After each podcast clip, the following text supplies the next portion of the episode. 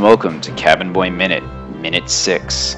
In Minute 6, we complete the hat tipping lesson in the classroom, exit the school with Nathaniel and the headmaster, come upon the wretched limousine, and prepare to say our goodbyes to Stephenwood and Headmaster Timmons. Get ready to set sail on Cabin Boy Minute, Minute 6.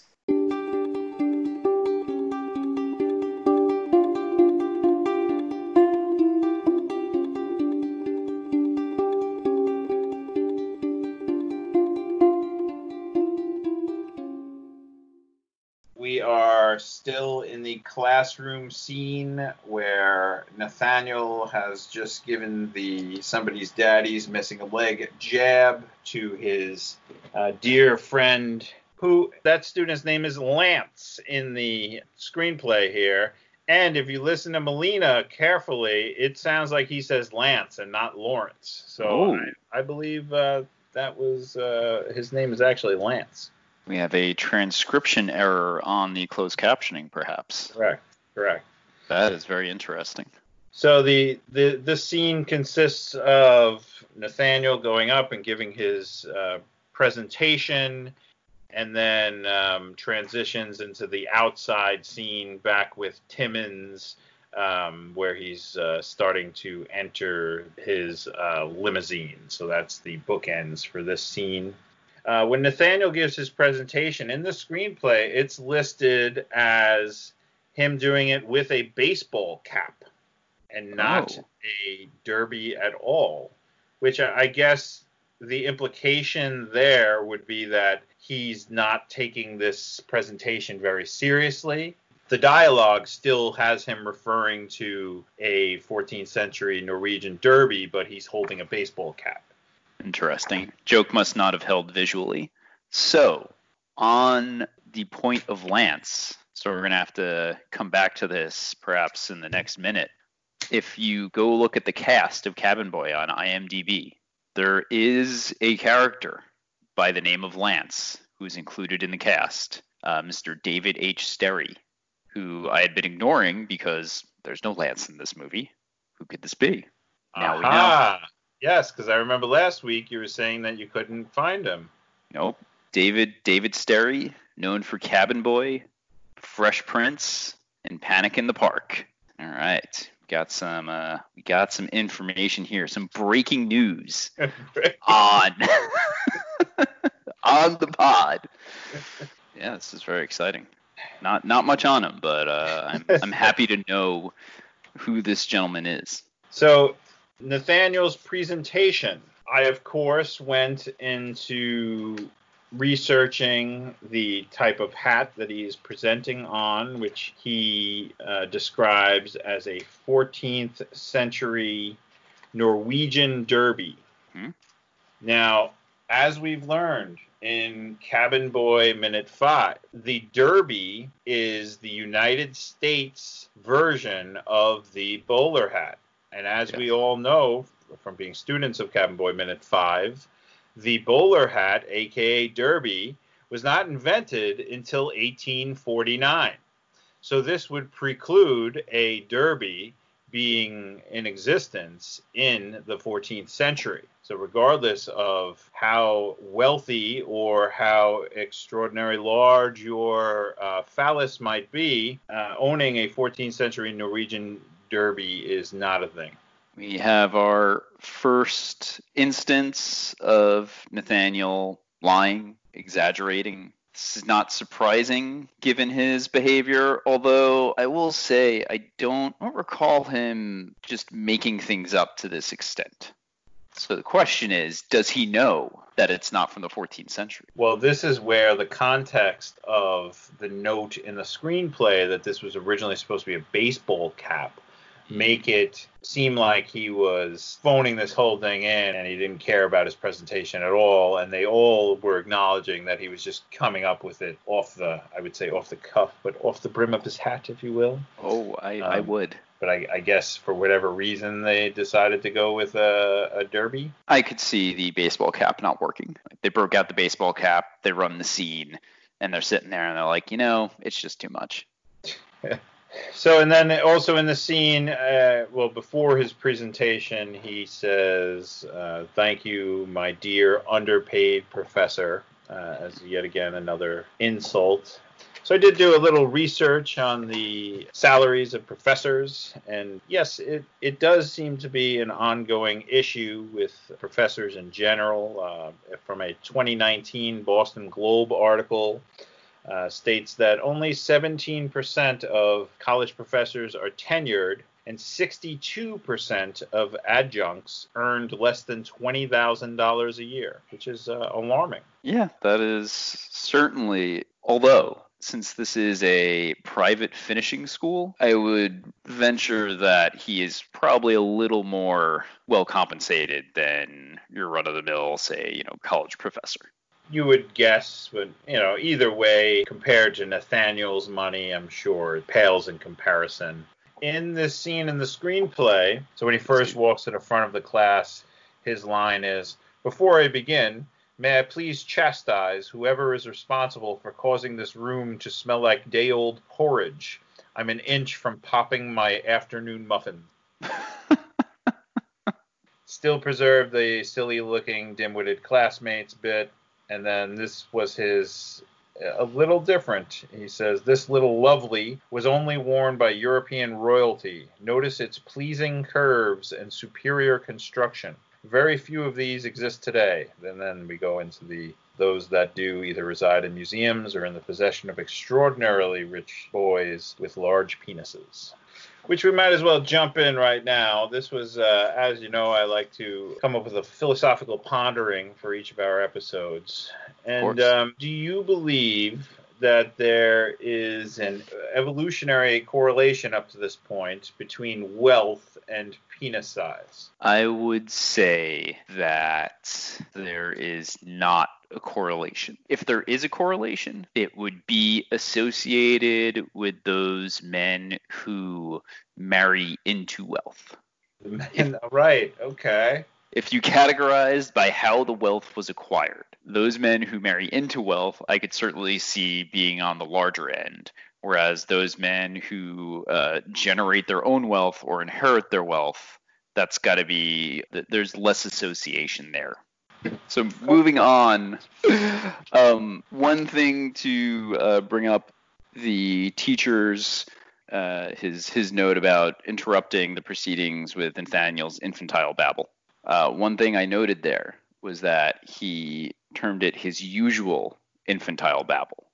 Ooh implying that this is a regular occurrence from Nathaniel, which, as we've noted before, seems to just have has been his entire schooling experience being obnoxious and uh, belittling. I have to wonder how the teachers and his classmates have held up with it all these years. The look on uh, Lance's face when Nathaniel goes up to give his presentation. Thought that was a decent bit of acting there, just the disgust and hatred Agreed. Nathaniel goes up. Thought uh, Mr. Uh, Mr. Sterry did a good job exhibiting Lance's disdain for Nathaniel.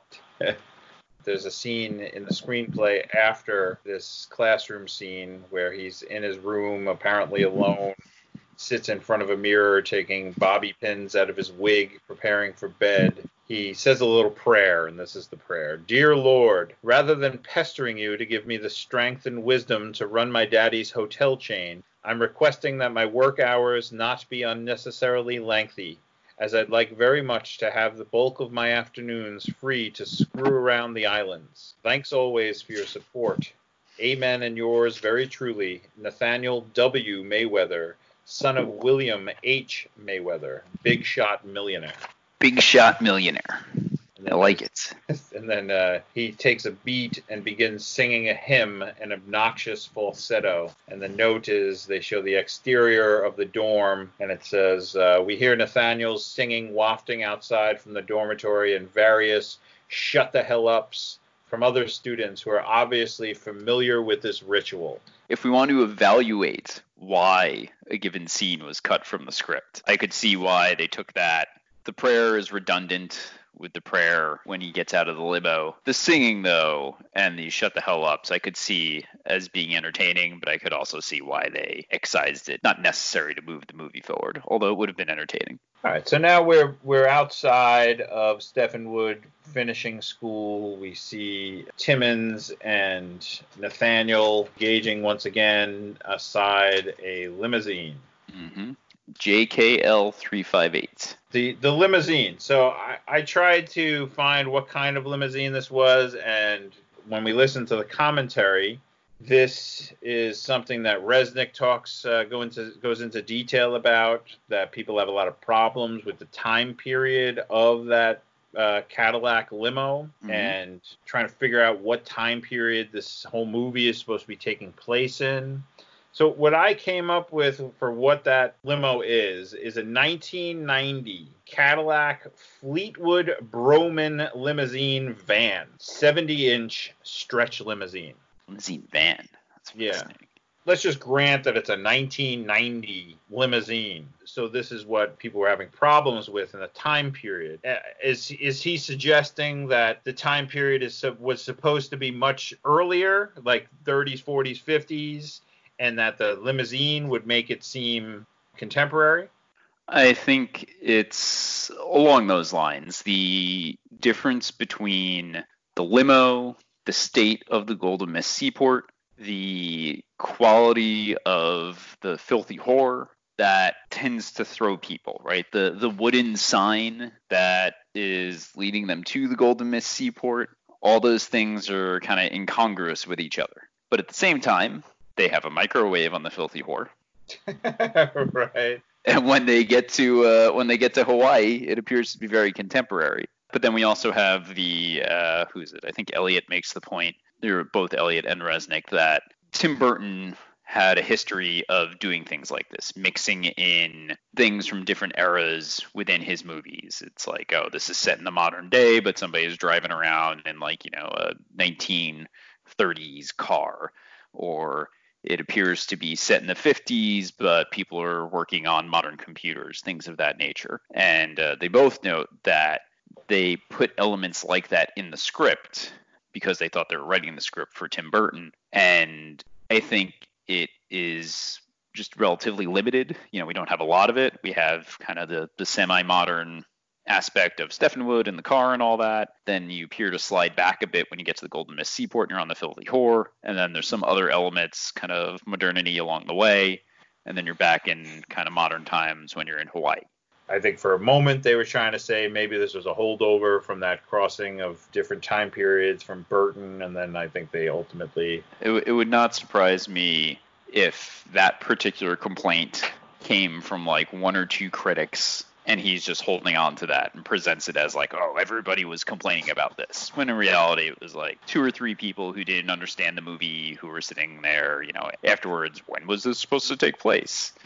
It's not. it's not the point of the movie to know when the time period is. It's not. It's not germane to the story or the the outcome. And then, uh, so Timmons, the little joke about I have a picture of his backside in my wallet if you care to kiss it. Yes. The, so the question that I have is do you think Nathaniel's father, it's just by virtue of him giving wealthy, you know, giving big donations to the school, that it's it's known that he should be, you know, kissing his ass, or does uh, perhaps Nathaniel's family have have something uh, specifically on uh, Timmons, some sort of uh, scandal there hanging over his head, or something like that? I mean, I like that that twist that you just brought up. It would be interesting if there was this hidden undercurrent of blackmail and scandal. the Mayweather shipping empire is really built on, uh, you know, racketeering and what have you. just to press that another second. I mean, he seems to have a real particular like he's almost his his valet Timmons. You know, I mean, he seems to be he's the one standing with him. No, none of his family, obviously. It's Timmons seeing him off at the end. Timmons, I know he's giving him a telegram earlier, but it this seems to be a, a very frequent thing that they're out talking to each other, and you know, it's almost like he's he's very involved in Nathaniel. I would put it down to his father being a major benefactor to the school, having given them lots of money. Maybe he has given them money for prior children. Maybe the family has traditionally gone to Stephenwood and is a big supporter of Stephenwood. And so Timmons knows that he has to treat Nathaniel well because of how much financial support the school gets from the family. Was my interpretation of the relationship. So they walk out of the school. Nathaniel removes his fairly cheap looking graduation gown, I have to say. Takes that off, tosses his diploma in the car, slaps his bag into Timmons' chest, just absolutely not caring about anyone around him. Timmons says his final goodbye, hoping Nathaniel will be a virtuous fancy lad out in the world, and Nathaniel, of course, doesn't give a shit. Offers the picture of his backside for him to kiss it. And then this was the first time I noticed it on this rewatch. The look on Nathaniel's face as he waits for Timmons to react to that comment is amazing. He's he's got this like pursed mouth like expectation. I don't know how to describe it. I highly recommend that anyone watches this scene focus on Nathaniel, take a look at his face. It's great. So some of our uh, questions here. Who who won the scene? Nathaniel, Chris Elliott. Yeah, I mean I cuz I gave it to Nathaniel last scene um last minute uh, because of clearly the drifter's corpse and somebody's daddy's missing a leg. I, I'm giving this scene to Molina uh, out of respect, and uh, I do okay, think, fair. I do think he does a, a, a fine job for what his his uh, scene is, and um, that's it. I'll, I think that's appropriate. I think he might appreciate that. He might be happy to hear that. That someone gave him the respect that he clearly did not receive during this movie. Well, you're welcome, Alfred. Good good for you. I'm still giving the scene to Chris. the most embarrassed, I'll I'll jump into this one. So we've already talked about Timmons. I do not feel that he's embarrassed. Uh, Molina d- doesn't give the impression of being embarrassed. I know I gave it to him two minutes ago, just out of context. So I did survey the class. The, there's a guy. It's Mhm. the guy directly behind Lance. I. So he's a strong contender for most embarrassed but there's also there's a guy in the dim-witted looking student scene with the two kids the one kid that turns back to the other and they kind of give this like what the fuck look to each other. There's a there's one kid that's not part of that exchange that's sitting in front of both of them and he he just he just looks absurd and uh, to me looks embarrassed so I, i'm going to give it to him that that guy the, the third party in the dim-witted looking classmate uh, reaction scene Excellent. Uh, I I was I was gonna go with Molina again. Um, I feel like he's going back and forth between anger and shame during the course of this scene as to what what is happening, why he's there. This was not what he signed up for. God damn it! Is there any place where he can get a good bite to eat afterwards? Yeah. I'm, Right. I'm gonna go with Molina. I would love to see also a uh, a five minute clip of Molina's interactions with the cabin boy crew and then him going out across the street having a cup of coffee or something like I would just watch him drink coffee like outside the studio just kind of in quiet reflection for a couple of minutes that would I would this enjoy worth that. it? Is worth it? Coffee's not even good. Uh, so one of my favorite questions: How would the scene be more palatable? I have if if Nathaniel was actually, uh, you know, super smart. If it, that does not come across as he's super smart, you know, No. that he's completely phoning it in. And I, I just think if he gave this like wowing presentation, and it really was a legitimate type of hat that he did actually own, and you know, really just when when the time came, he could he could show everybody up. I think it would make his quips a lot uh, cut a lot deeper. Just in contrast, he isn't this cackling baboon, but he, you know, he can turn it off and on, and that's really what makes it overall to go back to the quote about uh, you know turning his uh, recognizes his folly, it would make the arc of his character a lot deeper. That he you know he was this kind of smart kid that just just wanted to goof around and make fun of people, but he really could uh, do things with his life and do things well. I think would have been a much stronger undercurrent for this movie. I I like that interpretation. I like that twist. I think it would give Nathaniel you'd have a lot more sympathy for Nathaniel. You'd be able to connect with Nathaniel more. Right now, he's not really a likable protagonist. And he immediately, I mean, he's likable in that he's entertaining, but he's not likable in that you would want to spend any time with him. Versus in that framing, there would be a lot more depth to it and probably a lot more interest. I, I have to say, I really do like that kind of that change. I think that would that would work. Do you have a gags per minute tally? I came up with uh, six gags in this minute. My gags being the infantile babble comment, my dear underpaid professor, silly dim-witted looking classmates, large penises, uh, throwing his belongings kind of into the car and at Timmons, and then the backside picture. I had every single one of those, uh, with the exception of the infantile babble. So I will uh, up mine from five to six, and we will call this a GPM of six. Excellent. Funny, not funny. I say funny. Agreed. Funny. Anything to be said on celebrity replacements? Uh, I briefly entertained the idea of Chris Farley as Timmons coming out and doing like a the uh, motivational speaker guy, sending Chris on his way. I don't know. It might might not might not work, but it's what what what passed my mind. As always, we need to look at how this ties into the quote. It's just continuing. Uh, you know, we, we continue to see Nathaniel as you know a disdainful, proud fool. There's no no change in his character that makes us think he's any less foolish, but we are firmly transitioning now from kind of his initial his home for lack of a better word for this kind of the arc of the story to now he is about to embark on the road. So we're really beginning the transition. He's going to he's going to be on the move as he gets into the limo. So really the the journey is now beginning.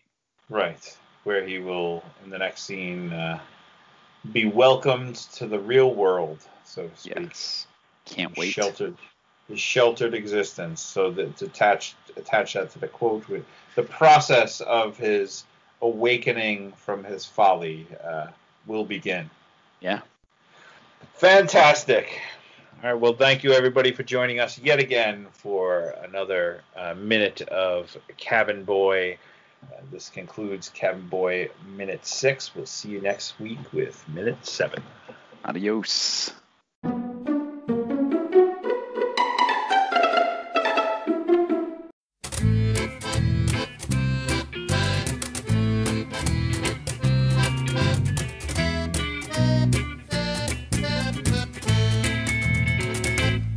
Thank you again for joining us on Cabin Boy Minute.